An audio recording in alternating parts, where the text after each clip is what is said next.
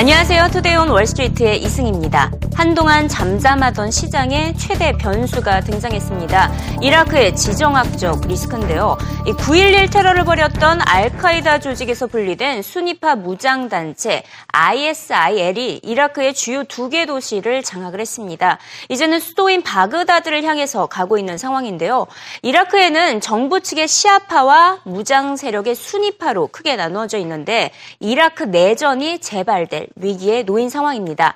일단 이라크 정부는 미국 정부에게 교전 지역에 대한 공급 지원을 요청했습니다. 오바마 대통령은 지금까지 이라크 정부를 지원해 왔고 앞으로도 지원을 확대할 준비가 돼 있다고 밝혔는데요. 하지만 당장 지원에 나서진 않고 상황을 더 지켜볼 것이라고 밝혔습니다. a whole host of issues, but what we've seen over the last couple of days indicates the degree to which um, Iraq's going to need more help. Uh, it's going to need more help from us, and it's going to need more help from the international community. So my team is working uh, around the clock to identify how we can uh, provide uh, the most effective assistance to them. Uh, I don't rule out anything uh, because we do have a stake in making sure that these jihadists are not getting a permanent foothold in either Iraq uh, or Syria, for that matter. 이번 사태는 터키와 시리아 등 주변국으로 전이될 가능성도 높아 보입니다. 실제로 ISIL이 터키 국민 80명을 어, 납치했고요. 시리아 동부와 이라크 서부에 놓인 국경을 허물었기 때문입니다. 미국 육군 장군은 더 이상 이라크를 지원해서는 안 된다라는 입장을 밝히기도 했는데요. 이미 미국은 무려 10년 동안 6천억 달러를 들여서 지원을 할 만큼 해줬다는 평가입니다. 미국이 이번만큼은 이라크 사태에 개입해서 안 된다고 재차 강조를 하고 있었는데요. 이 시아파와 수니파 간의 싸움은 그들이 알아서 해결해야 한다고 주장했습니다. At the end of the day, it's simply astonishing when you see a military force start unraveling. They lose confidence in their own generals and their fellow soldiers. Uh, there's 270,000 people in the Iraqi army. There were 30,000 troops at Mosul, and they started to, to walk away. So uh, we can do intelligence. The CIA can stay in there. We can uh, do a lot of uh, predator drones. But we don't have people on the ground. We won't be able to distinguish friend from foe. We won't want to kill civilians. Uh, this is an Iraqi problem, and after 10 years and you know 600 billion dollars, they got to fight their own war. There's no real geographical boundary. The minority population of Iraq is Sunni Muslim. They ran the country with their boot on the necks of the Shia and the Kurds for um, a couple of generations. Now that war, has, Shia Sunni civil war, has spread internationally. Iran, Syria, Iraq, the Saudis, the Egyptians supporting the Sunni side.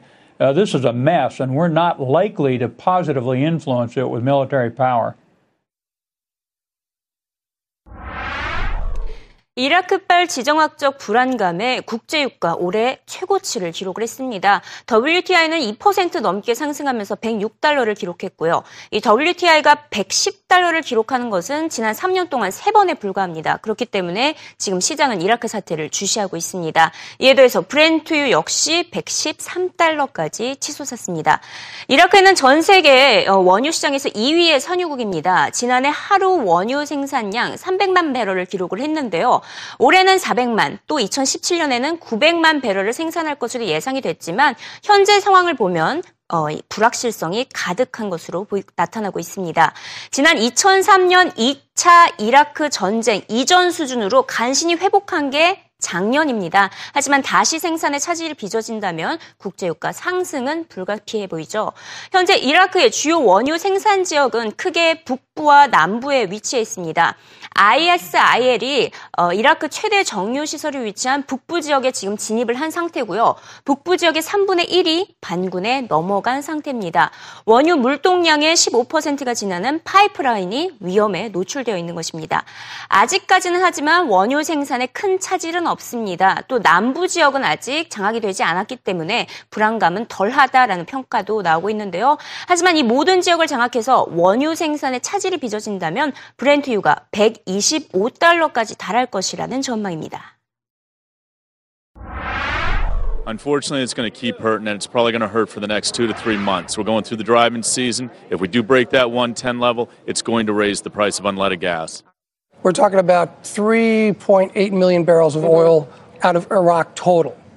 Uh, now, the potential is much more than that, and this is what they've been working on. Down in Basra in the southern part of Iraq, they were hoping to get, uh, well, at least 4 million this year, but 8 or 10 million over the next few years. Um, but in the reality of today, if all of Iraqi oil is cut off, mm-hmm. which is, by the way, kind of a uh, sour crude, it's it's a discount to, to Brent. It's mm-hmm. it may not be that disruptive, mm-hmm. but what's developing now with the Kurds taking over Kirkuk, well, they're going to secure the northern uh, field. So that's uh, that's uh, 800,000 barrels a day. And the pipeline runs through there as well. And the pipeline. Yeah. Now that's major be, pipeline to the port. It's the only pipeline out of the north, and there was supposed to be a connection from the south to the north. So that's a key pipeline.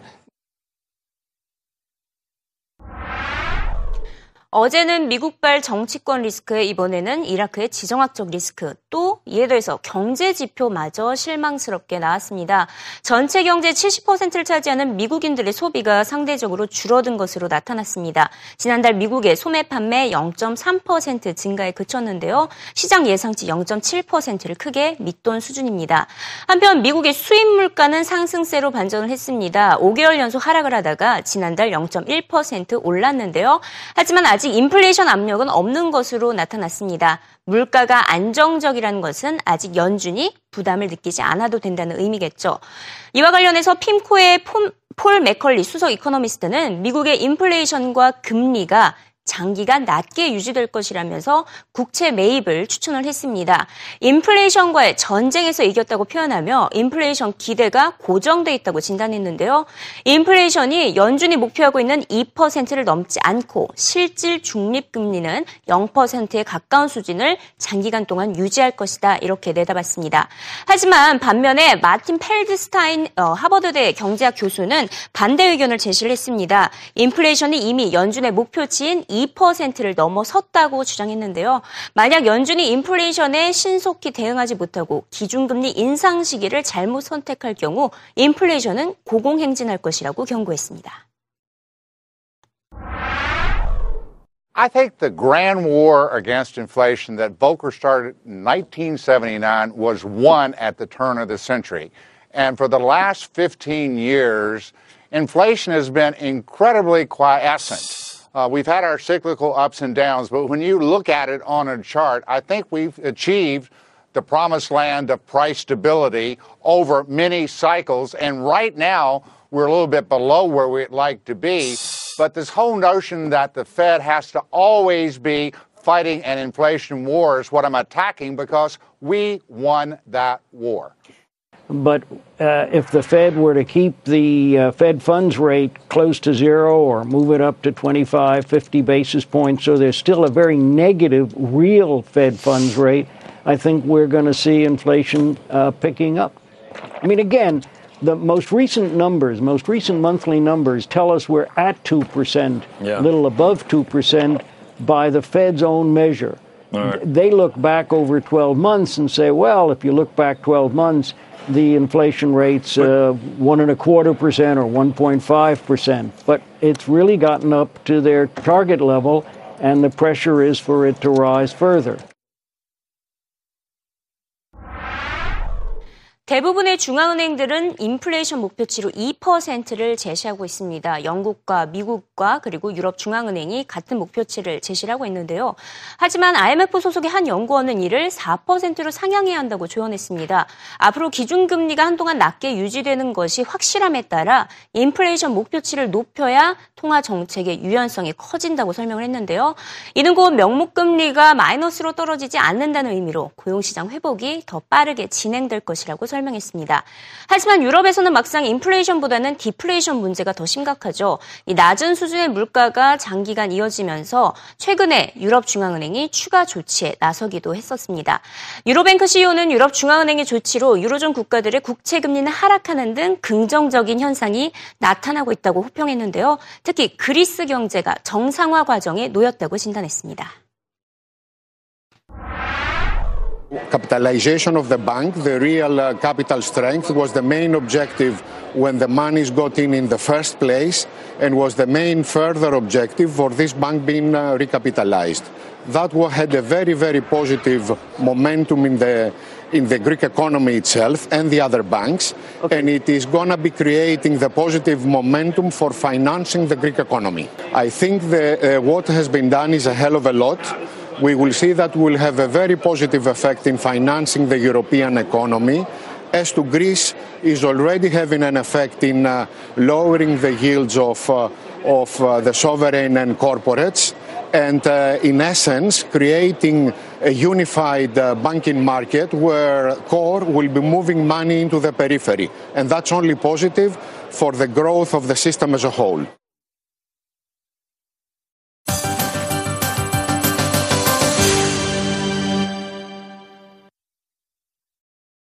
현재 시각 CNBC 헤드라인을 살펴보도록 하겠습니다. 마크 칸이 영란은행 총재 사진이 딱 떠 있는데요. 어, 지금 영란은행 총재가 기준금리를 시장의 예상보다 빠르게 인상할 수 있다고 밝혔습니다. 주택시장과 관련한 산적한 부채로 경제 안정성이 훼손될 수 있다며 금리를 예상보다 빠르게 인상할 것이라고 밝혔고요. 시장에서는 현재 내년 4월에 영국의 기준금리가 0.25%포인트 어, 오를 것으로 내다보고 있습니다. 이에 더해서 이번엔 기업 소식 한번 짚어보도록 하겠습니다. 인텔이 2분기 전망치를 상향 조정을 했습니다. 실적 전망치를 상향 조정했는데요.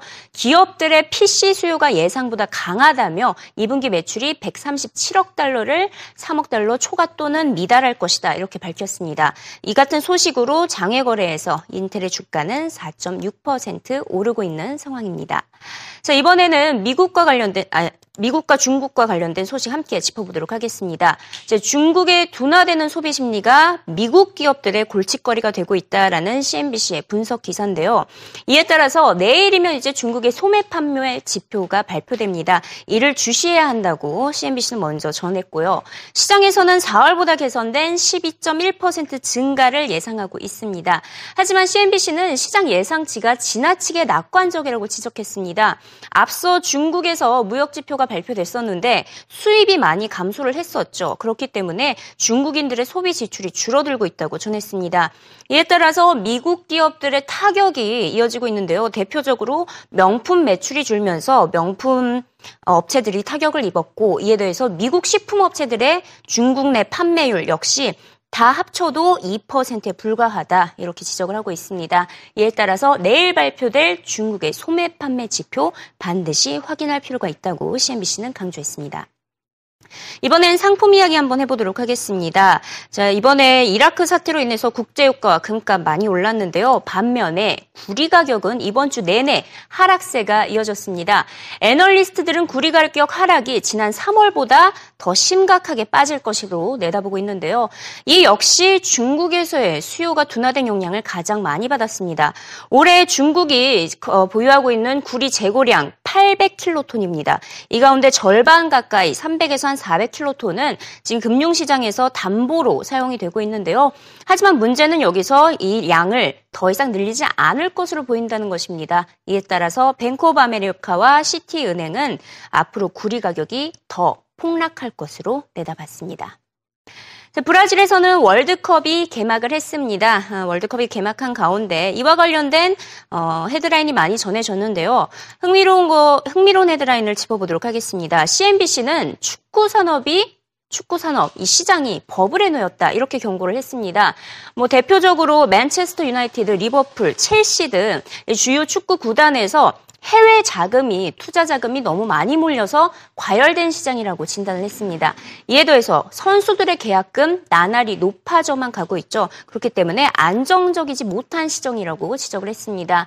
영국에서 시작된 축구 산업의 버블 가능성이 러시아와 중국으로까지 전이될 수 있다고 CNBC는 경고했습니다.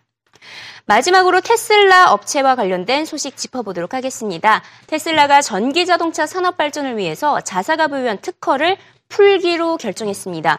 이에 테슬라 이사들은 반발하고 있지만 테슬라의 CEO인 머스크는 전기차 창조의 길을 닦기 위해서는 특허를 오픈할 수밖에 없다고 강조했는데요. 전기차 기술이 빠르게 진화하면 모두가 혜택을 보게 될 것이라고 입장을 밝혔습니다. 앨런 머스크 CEO의 확고한 의지 들어보시죠. Is a company accelerating the advent of new technology? Uh, that that is what represents true competitiveness. Uh, it is not the static picture of oh I've got this patent because then that's just a then you're just on a shot clock until that patent expires and then it's game over. If somebody wants to, um, you know, shareholders want to vote against this, they, they can easily do that, and they can also vote to fire me if they like. Um, there's there's no sort of protection against uh, uh, either either of those things.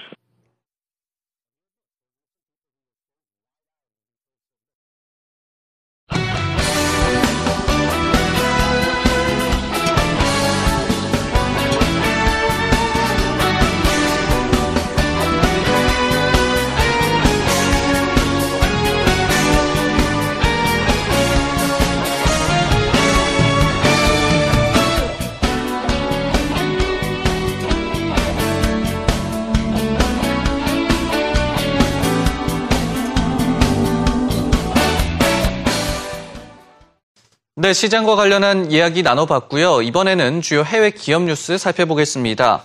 먼저 구글의 인공위성 관련 사업에 대한 투자가 계속되고 있습니다. 스카이 뉴스는요, 우주여행 관련사인 버진 갈락틱사의 지분을 인수하기 위한 논의를 구글이 진행하고 있다고 보도를 했습니다. 자세한 내용은 아직까지는 전해지지 않았습니다.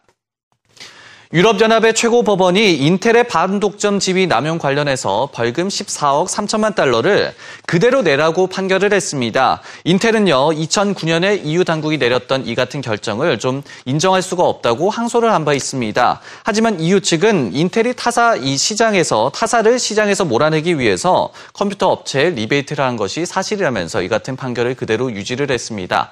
한편 인텔은 조금 전에 장 마감 이후에 2분기 실적 전망을 상향 조정했는데요. 생각보다도 PC 사업부 매출 전망이 그리고 수요가 괜찮을 것이라고 예상을 하면서 이 같은 전망을 내놓았습니다. 시간외 거래에서 인텔의 주가는 6% 내외로 급등하고 있습니다. 일란 머스크 테슬라의 CEO가 유럽 내에서의 판매가 매년 16만 대를 넘을 경우에 유럽 현지 공장을 지을 수 있다고 선언했습니다. 미국만큼 유럽에서도 테슬라 차를 많이 파는 것이 목표라고 어, 머스크 CEO는 밝히고 있는데요. 현재 이 테슬라의 모델 S 같은 경우에는 일부 서유럽 국가에서 판매가 호조를 보이고 있습니다. 한편 머스크 CEO는요, 전기차 기술 관련 특허를 공유하겠다는 뜻을 재확인하기도 했습니다. 다음 소식입니다. 트위터의 경영진을 일부 교체할 수 있다는 IT 전문 매체 리코드의 보도가 나온 후에 트위터의 COO가 실제로 사임을 했습니다. 알리 로우가니 COO인데요. 기업 성장세가 제자리 걸음하고 있고 혁신적인 서비스도 나오지 않고 있는 상황에서 여기에 최근 트위터의 주식을 대규모로 매도한 인물입니다. 그렇기 때문에 좀 경영진의 교체가 있지 않았을까 이렇게 생각이 듭니다. 마지막 소식입니다. 일본의 전자업체 소니의 1분기 TV 매출이 전년 대비 30%나 늘어나서 21억 5천만 달러로 집계가 됐습니다. 블룸버그 측에서 집계한 수치인데요. 이 경우 10년여 만에 TV 사업부에서 처음으로 손실이 아닌 순익을 기록할 전망입니다. 하이엔드 모델의 매출 호조가 크게 기여한 것으로 분석이 되고 있습니다. 주요 해외 기업 뉴스까지 살펴봤습니다.